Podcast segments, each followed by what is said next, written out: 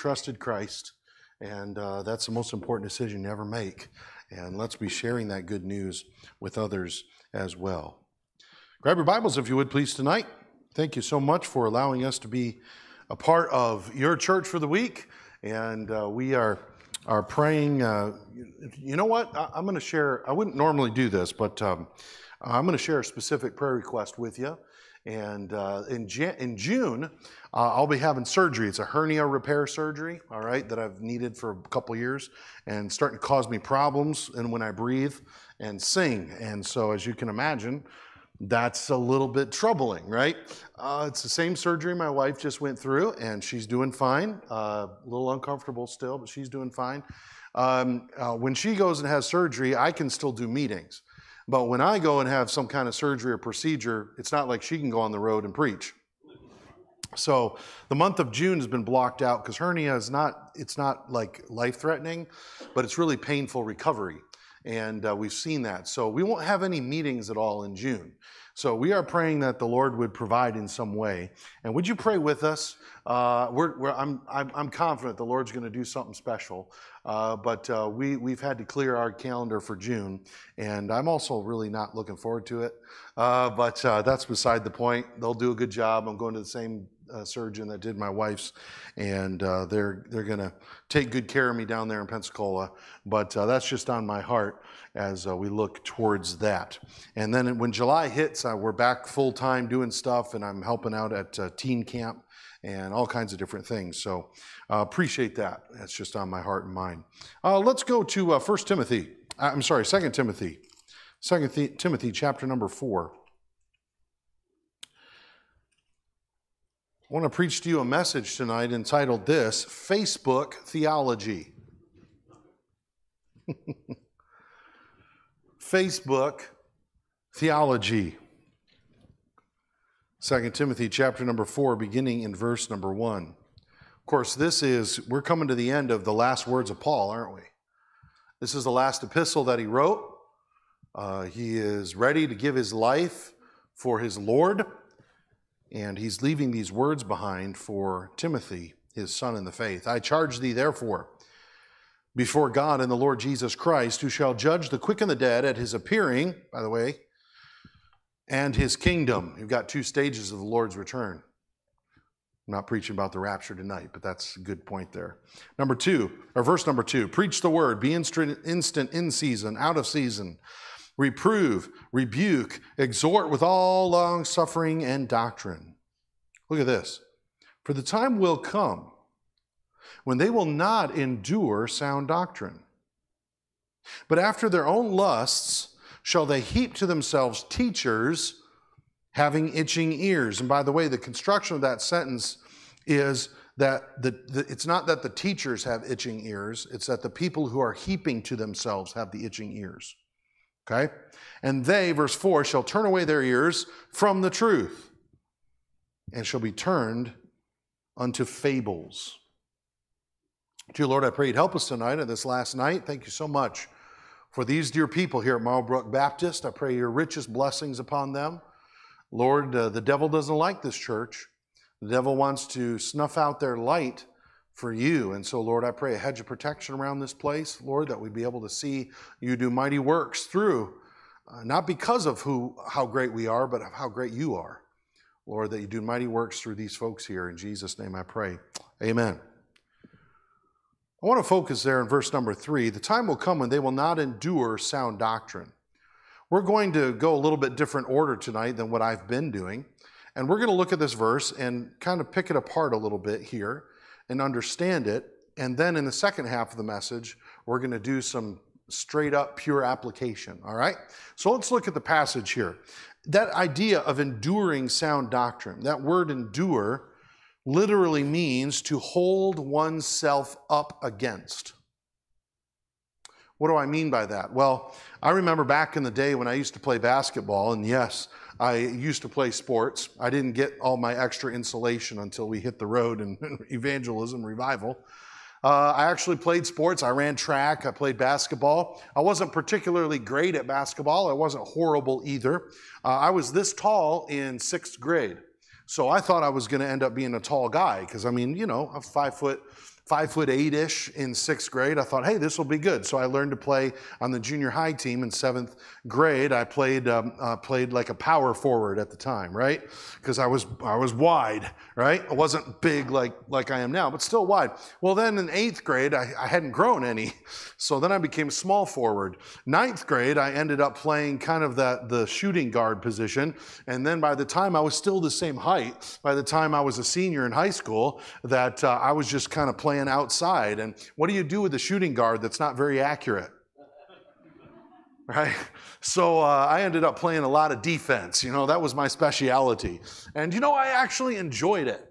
I enjoyed getting, I'm not going to try to do it too much because, again, I need hernia surgery. So, uh, but uh, I enjoyed getting way down and waiting for that guy to come uh, across and trying to swat that ball. And I, I enjoyed that.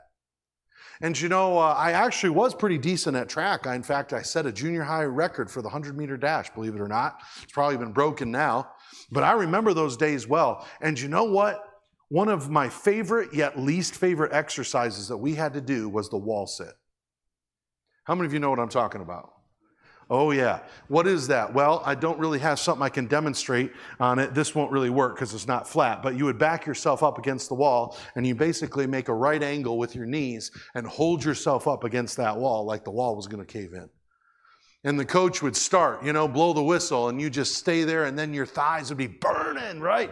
And you're building that strength. And and I'm sure it's been said by a lot of people, but you know, pain is just weakness leaving the body, you know, and ah, you just you'd feel that burn, and and that would help you get down to play defense, you know. That's the idea of the word endure. It's to hold yourself up against. Do you realize learning sound doctrine is hard work? That's why a lot of people don't do it. That's why a lot of people, as we'll see in a moment, would rather read a Facebook post that has a little kitty on it with a little bit of verses on there rather than actually learn sound doctrine because it gets tiring. Your legs start burning. Man, I've memorized a lot of scripture. Man, I've been learning all this stuff. I'm just tired. That is what Paul said was going to happen. People were going to get tired of holding on to sound doctrine. And boy, do we see that today.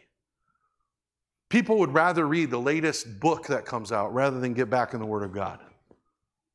Listen, friends, if we want to stand in a difficult time, we've got to be, we've got to be teaching ourselves and training ourselves and disciplining ourselves to say, you know what, it might be hard, it might be difficult, but it's going to make me stronger. Time will come when they don't want to endure sound doctrine, but after their own lusts, shall heap to themselves teachers. See, that, this idea is to stockpile teachers that will tell you what you want to hear anyway. Sometimes we call those yes men. How many of you know what yes men are? Say yes. Yes, yeah, there you go. yes men are, are people, it could be yes women too, but you know, it's people that you surround yourself with that you know, for whatever reason, they never want to contradict you. So they're always just going to go along with whatever you want to say. Uh, sometimes we see this happen with, uh, with a, someone who has some sort of celebrity status, and the people that uh, surround them, they surround themselves with, are dependent on their riches, and so they never want to contradict the person for fear that they'll lose out on those riches. That's why Proverbs says, Faithful are the wounds of a friend. What is that? Wounds of a friend. Well, that's when you're wounded by a friend who's telling you the truth. But that's not what he's saying here. He's saying what people are going to do is they're going to find the podcasts and the YouTube channels, you know, and the Instagram and, and whatever sources they can. They're going to heap to themselves teachers that are going to tell them what they want to hear anyway. Some people call it preaching to the choir. And the idea of itching ears, have you ever wondered about that? What is that? What are you talking about? Well, it's, it's a figure of speech. It's a compulsion, like getting an itch you have to scratch. Like if I said, maybe, are you sure your nose isn't itching right now? I'm just watching now. Yeah, yeah, a couple of you already did it. In, in the next, for the next 90 seconds or so, you're going to start getting a compulsion. Or what if I start doing this? yeah,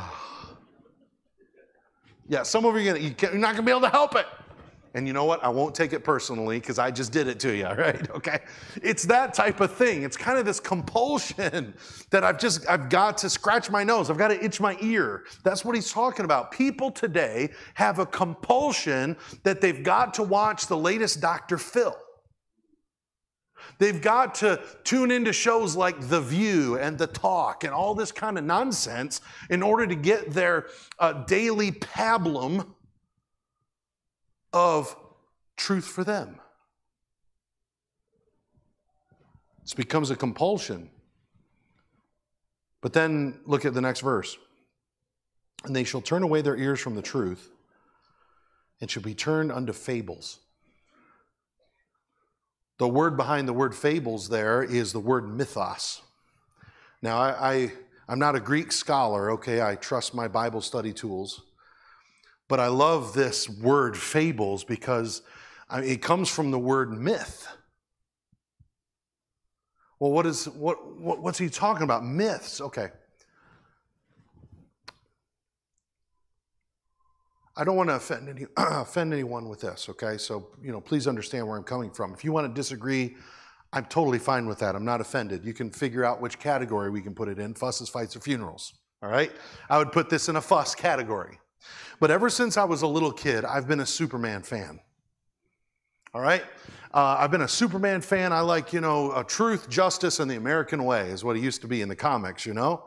And uh, I just like that, that the outfit. I like the fact that he could fly. Of course, I, I, as a kid, used to think, you know, imagine myself as Superman. Of course, I'm scared of heights. So flying in Superman, you know, scared of heights, that he'd, he'd, fly really fast this close to the ground. You know, that's what I figured I would do. Uh, but if I were Superman, you know, uh, but uh, this idea of Superman uh, has really expanded into all kinds of superheroes now that we have, right? The biggest selling movies that are out there tend to be movies that are about superheroes. I'm not saying that's bad or good, it's just entertainment. You have to be careful what you watch. This is my point though. Have you ever met someone who is more than just a fan, but they like live the myth? You know what I'm saying? Like I'm as a kid, I used to put on a Superman costume I had created. I understand that, all right? I know people that even will go to conventions with with uh, other nerds they call themselves sometimes. I'm not saying that's a bad thing for entertainment. But do you realize that in uh, New Zealand, you can check this out, in both New Zealand and in uh, the UK, that um, had they followed the actual results, they would have had to add Jediism as a religion on the census for both countries. I know the UK, British Isles, I can't remember which part it was over there. You can check me out on that though. In other words, people were taking the Star Wars movie so seriously that they would check that as their religion on the census. And there's so many people responded that way that if they were being, you know, truthful, they would have had to add that as a religion, as a religious option. Wow. You know, uh, the Marvel movies and stuff, what do a lot of them focus on? They focus on like Norse mythology. Thor, that comes from Norse mythology, right? A lot of these heroes that they go through, it comes from mythology. Now, please, I'm bringing this up not because I, you have to have a position on Marvel movies, okay? Maybe in you and your home, you're like, we're not touching it. That's fine. That's between you and the Lord. Maybe you're like, well, we're going to watch some of that and we'll be discerning. That's fine. I'm not judging you on that. And don't judge me on that, okay? What I'm saying is, though, that we have a fascination with myths. The problem comes, and this is what we can rally around the problem comes when we start subtly replacing our source of truth with some kind of myth that people have made up. Now, do you remember how things were passed down before the age of the internet? In fact, even before uh, the printing press, truth could be passed down by writing. A lot of times it was oral history. People would, would share tales, right? And history and recall things. In fact, who doesn't love to hear a good story? That's how truth was passed on. The public square, People would meet uh, over coffee or whatever, and they would share things, and, and the history was passed down. Now, where do people go today to find what they think? Generally speaking, people go through the internet. The internet is the new public square. The internet is the new marketplace. I'm picking a little on Facebook with my title because it's catchy Facebook Theology. But what I want to illustrate now in the second half of the message is how we need to be discerning when we are interacting with people over social media or what have you. I know some people will think, well, I don't go for social media, so this doesn't really affect me. Well, all the people around you do. So their thoughts are affected by what's going on. So if you don't want to be part of that, that's fine. But it's going to affect, already has affected our world. Let me give you some illustrations here. We'll start easy, okay? I want to give you some illustrations where people would rather trust a myth than truth. Here's one. How about this? How many of you have heard this? God helps those who help themselves. I've run across that, right? Do you realize this does not come from the Word of God? This comes from an actual Greek myth. It comes from a story called Hercules and the Wagoner.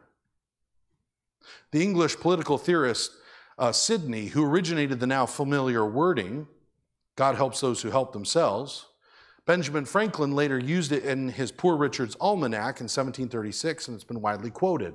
What is it about? Well, this guy who has a wagon, the wheel falls off, and so he starts kneeling down and praying to Hercules, and Hercules shows up, and the, the, the guy, the wagoner, he's sitting there and he says, Please help me, my wagon is broken. And Hercules says, The gods help those who help themselves, and leaves. right? Thanks a lot. In other words, fix it yourself. Now, I understand that there's a nice practical observation from that, right? I mean, we shouldn't just be sitting around and not doing anything expecting God to do something. We need to be active doing things, right? But that's the trick, that's the trap, because now, well, that's a good little like thought, right? Then people turn it into a truth that's like from the scripture. Well, God helps those who help themselves, because here's the problem the problem is that God's word teaches the exact opposite. Who does God help? Those who cannot help themselves. Humble yourselves in the sight of the Lord, and he shall lift you up.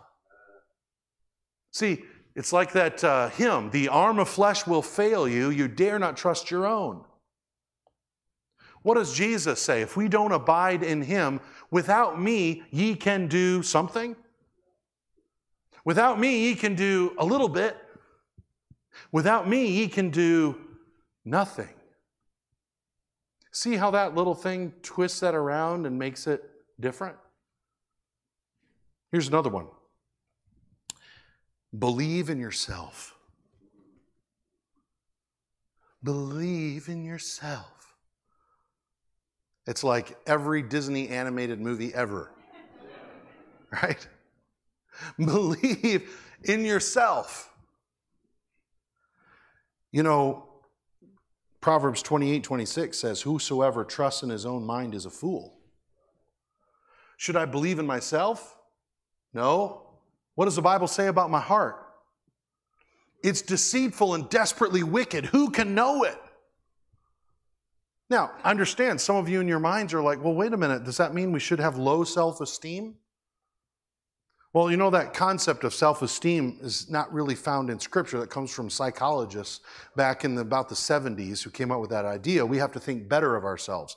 Listen, what happens is people will use that saying, well, you know, you have to think better of yourself. Listen, when you start understanding that Jesus loves you, and you see yourself through his eyes, you get a good opinion of who you are. I am who I am, not because of who I am, but because of who He is. I am of value because Jesus loves me. Do you see? Yes, people should value themselves, but why should they value themselves? Because I have something special to offer? No, no, no, no. It's because God values me. Do you see how that's different than the average psychology that's, well, you're important, you're believe in yourself, lift yourself up by your own bootstraps? No, no, no, no, no, friend, that's not the answer. The answer is to say, God loves me, and that's all, all that matters. It's not believe in myself, it's trust in my Savior. But a lot of people think that's a good message. Well, it's got a good message believe in yourself. We have watched Disney animated films. I just said films. That's such conservative, like Christian speak, right? We don't watch movies, we watch films. Okay. Actually, we watch uh, a series of still images shown in rapid succession to give the illusion of movement. But we have watched them, and you know how we've dealt with this with our kids? We taught them about this, right? In fact, we kind of made it a joke. So, okay, here comes the believe in yourself moment, right? We know it's coming, and it helps our kids understand all right, I need to be discerning, right? Now, some of you would say, well, we're just not going to watch it at all. I understand. I'm not trying to tell you what you have to do. You take the truth and apply it in your own family's life. You understand? How we chose to apply it as they grew was, and always with age appropriate things, but we would say, okay, watch this. We're going to enjoy this. That part's funny. This part's different. That's a good truth. There's some uh, uh, uh, chivalry there. There's some virtue there. But watch out for this part. It's not about believing in yourself, it's about trusting your Savior. See? Here's one. Let's get a little bit harder here. Let's get a little bit more difficult. Here's a thought I've run across the idea that God is punishing me. I call this Baptist penance, where bad things are punishments and good things are rewards. So let's start with the good side of it. Sometimes we say this, I know what we mean, and I've said it too. So don't feel too badly if you said this. But you know, like uh, you have a nice building, right? Well, God's blessing us. We have a nice building. Okay? That's a good thing. I'm not knocking your building. I love your building. I love your property. This is great. Pastor shared with me some of the hopes and plans you have for doing different things. I'm so excited about what God's doing, and you take good care of it from what I can tell. I mean, it's really nice. That's a good thing. I'm not contradicting that. But do we always equate God is pleased with us when he blesses us with something? Or what happens when it's the other way around and something, you know, the, the church van breaks down? Does that mean that God's judging us? Do you follow what I'm saying? We, we, we've got to be careful that we don't misapply the what you sow, you reap idea. That's biblical. If you sow sin, you're going to reap the consequences. But that doesn't mean that because something bad happens to you, that God's punishing you. Remember Job? What did Job do? He's just sitting there being godly, right? and the devil and God are having a discussion, and God says, Listen, have you considered my servant Job? Do you realize that you might go through difficulty because God wants to prove a point to somebody else? Whoa! I hadn't thought of that. So the Baptist penance, well, you know, if good things are happening, God's pleased with me, or bad things, then there must be must be sin. No, no, no, no, no. That's not it at all. By the way, God went after Job's friends. Job's friends, man. Let's keep going for sake of time, though. How about this? Here's one. I've heard this one on Facebook. I love Jesus, but I hate the church. If you run across that type of idea, Sometimes it's phrased as, as I love Jesus, but I hate religion.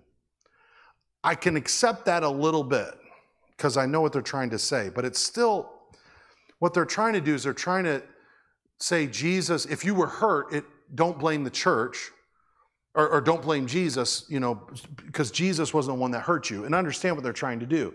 But sometimes in our desire to be creative, we inadvertently say something that's not true. Let me ask you a question if I love Jesus, won't I love what he loves? What's Jesus' attitude towards the church? The Bible says that he loves the church and what? Gave himself for it. So don't tell me that you love Jesus and then you hate the thing that he loves. Some people give this idea, they won't say it that way, but they'll live it. They'll say, well, you know, I love Jesus, but I don't need to go to church. Now, you folks are here on a Wednesday night. You get extra spiritual brownie points. right? Amen, amen. And I also realize, I also realize that some people, because of physical uh, conditions that they may have, uh, or whatever, we got some over the road truckers and different things. Not everybody can come to all the services. I understand that. But our heart ought to be I want to be there with God's people. Why? Because Jesus loves the church. Well, I love Jesus. I want to love what he loves. So I don't like these advertisements that are, well, I love Jesus, but you know, I could I could care less about the church. Well, then you don't love Jesus very much. According to the word of God. How about this one?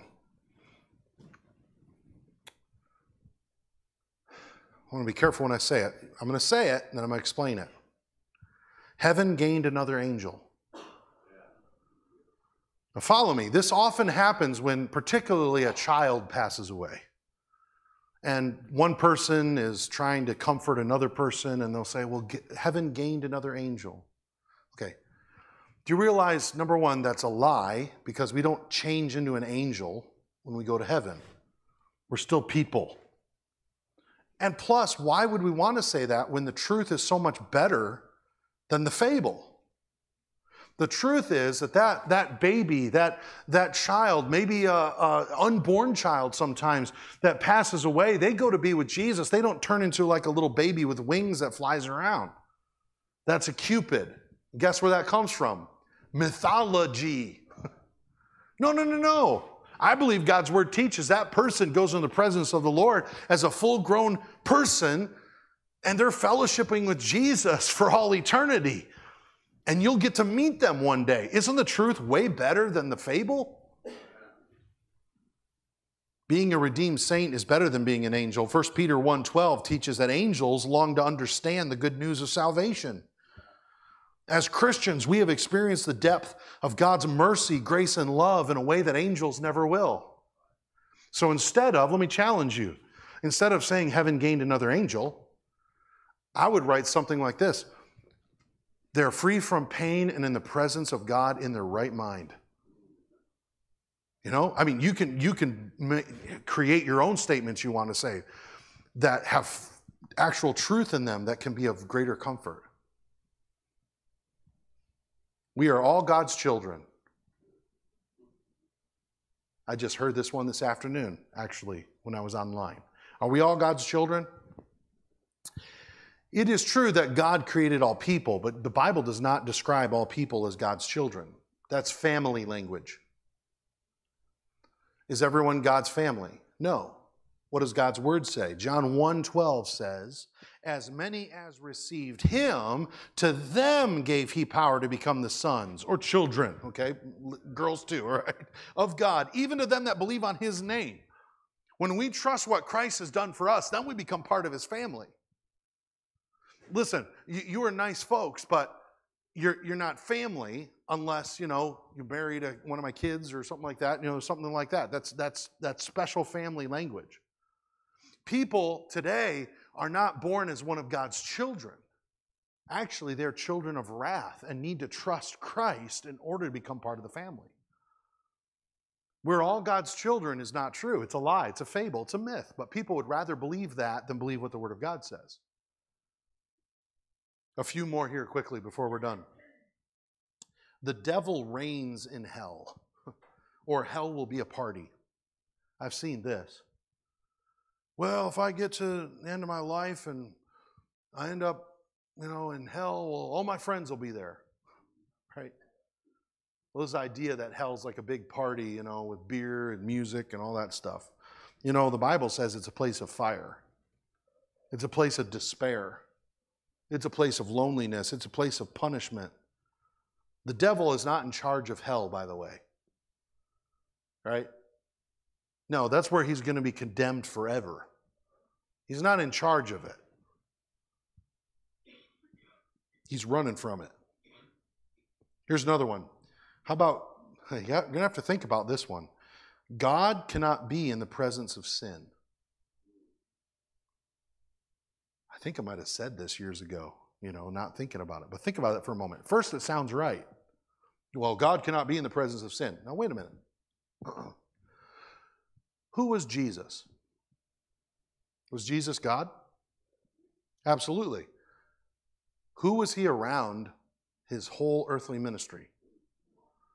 Sinners, sin, right? Did he run away in fear? Was it like Superman and Kryptonite? In case you're not Superman fans, Kryptonite like eventually weakens and kills Superman, all right? See, sometimes we have this idea that God is like kryptonite is sin to God and he can't be in the presence of it. No, sin can't be in the presence of God. There's a difference. See, God, nowhere in Scripture are we taught that God cannot be in the presence of sin. It is that sin cannot exist in the presence of a holy God. And there's a big difference in that. Because we don't have a wimpy, sissified God. Going back to the book of Job, Lucifer came and talked with God, didn't he? Do you realize that there is access? We don't have time to go into it, but there is access for now. There is access from the, he, the devil can talk to God. Well, if God couldn't be in the presence of sin, how would that work? I like to say it the other way sin has a problem being in the presence of God. How about this? All sins are equal. It feels right to say that, right? All sins are equal. Let me suggest to you that it's close to the truth, but it's not the truth. It is true that it only takes one sin to be a sinner. But it's not true that all sins will be judged equally. What do I mean by that? When we get to heaven, we talked about what's going to happen at the judgment seat of Christ, right? We are judged not for our sins because we're already, that's already forgiven, but we are judged for what we do with what God's given to us, right? How are the people judged who didn't trust Christ? The Bible says the books, plural, are opened. Their name is blotted out of the book of life, so they're not in that book. So the other books are open. What are the other books? The other books are their works. They will be judged according to their works. People who say, well, you know, I, I want to kind of my good works to outweigh my bad works, none of them will succeed because they will be judged according to their works. What is the judgment then? It's hard for me to understand, but I can think of it this way there are people who will be judged more severely than others. Now, I, as a human, can't understand the levels of hell. Do you follow what I'm saying? I'm, I'm telling you, I do not understand. Like anything apart from being saved, how would that be better? Well, you can't like say it's better. It's not. But what I'm saying is God is consistent. And that all sins are not equal. If you look in Scripture, you'll see that mankind will be judged according to their works. That's why you got to have Jesus, amen? Two more here and we'll be done. God will never give you more than you can handle. Oh, this is one I see a lot. And someone's usually trying to encourage somebody else, right? They're going through a difficulty. Maybe they're going through cancer or, or a terrible family situation or, or, some, or financial or whatever it is. And one person says to another, Well, you know what? God will never give you more than you can handle. Or another way I've seen that is God gives the toughest test to his strongest warriors. And it seems to be like a good thing. But now think about that for a second. If you're the person receiving that, at first, you might feel encouraged, but then you start realizing something. Well, if God's giving me, doesn't give me more than I can handle, and I can't handle this, then I must be a failure. Because God wouldn't have given it to me if I couldn't have handled it. And I'm not handling it. Or I must not be a strong enough warrior because if God gives his toughest challenges to his strongest warriors, well, then, and I'm failing, well, then I must not be a very good warrior. People draw this from the passage of Scripture where he says that he will not allow us to be tempted above that which we are able. But the idea that has to do with sin, that we never have to sin. But a trial is not a temptation. Those are two different things. In fact, God's word says, Come unto me, all you, all unto me, all ye that labor and are heavy laden, excuse me, and I will give you rest. Jesus loves to carry the burdens of those who cannot carry the burden. It's He who sustains us when we cannot bear the weight. Isn't that so much more comforting? Rather than laying a guilt trip on us because, well, we're not handling it. Well, no, I can't handle it. I need Jesus. It's not God sitting up in heaven and, and sending a bunch of trials down to us and like loading us up, right? Have you ever loaded? Our kids love to take stuff. I don't know that they love to take stuff from the car, from the grocery store to the you know to the car inside. I'm not saying they love that part of it, but they do love, you know, carrying as much as possible, right? Load me up, you know. God doesn't do that to us as Christians, though. He doesn't like just keep piling on. Let's see if you can handle that. Here's another trial. Let's see if you can handle that. And then God sits back up here. Hmm, let's see how good of a Christian you are. That's not God. No, you know what He does? He bears the burden with you. He doesn't sit up here and assign you a task and then see if you can complete it. He assigns you a task and then helps you complete it. Isn't that a big difference? God will allow you to go through more than you can handle, so it'll teach you to trust Him. The last one here. I guess we already, I, follow your heart is one. We've kind of already covered that. So I'll end with a different one. God wants you to be happy. Where in Scripture do we find that? God wants you to be happy. Now, I know we don't, it's not a sin to be happy, as long as it's for the right reasons. What we do find in Scripture is a principle called joy. And joy is different than happiness. You know, sometimes we hear in our wonderful country, and I'm grateful to be an American, I really am. I'm so grateful. And built into us uh, and our very fiber is life, liberty, and the pursuit of happiness. And sometimes we get that crossed over with things that the Word of God says. By the way, even that doesn't promise that you'll be happy, it's the pursuit of happiness. but sometimes we get in our minds, we kind of cross those things together, and that's not at all what we're supposed to do. See, God's primary motivation for us is to be holy. Be ye happy, for I am happy, saith the Lord. No, be ye holy, for I am holy, saith the Lord.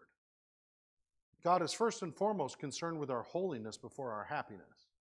Now, if you delight yourself also in the Lord, what will happen? Well, He'll give you the desires of your heart. Why? Because our heart will align with His. But, friends, tonight, I wanted to end this way. If you remember Sunday school, for those of you who were able to be there, we started talking about discernment. We started talking about making sure that we pass things through the sieve of Scripture. As we interact with people, whether it's in person or online, let's be on guard for these fables that are not the Word of God, but masquerade as truth. One person said it this way because these little tidbits of fables, it's like superstition almost. Superstition is the worm that crawls from the grave of a dead faith. Isn't that a statement? Wow. I like statements like that. We've got a lot of people who think they're Christian because, you know, they have verses up in their house or they have a poster, like I said, with a kitten on it that says, hang in there. I'm a Christian because I listen to inspirational music. Listen, I like the song You Raise Me Up as much as the next person but that's not a Christian song. You understand? It doesn't. It's not Bible truth. It's just like an inspirational song. It's different. You can watch Hallmark movies all day long, and that doesn't. That's not Christian. But a lot. That's where people go to get inspired and motivated and all that stuff. Wouldn't it be better just go to the Word of God and ask the Holy Spirit to illuminate the Word of God, and then we walk with Him and He empowers us.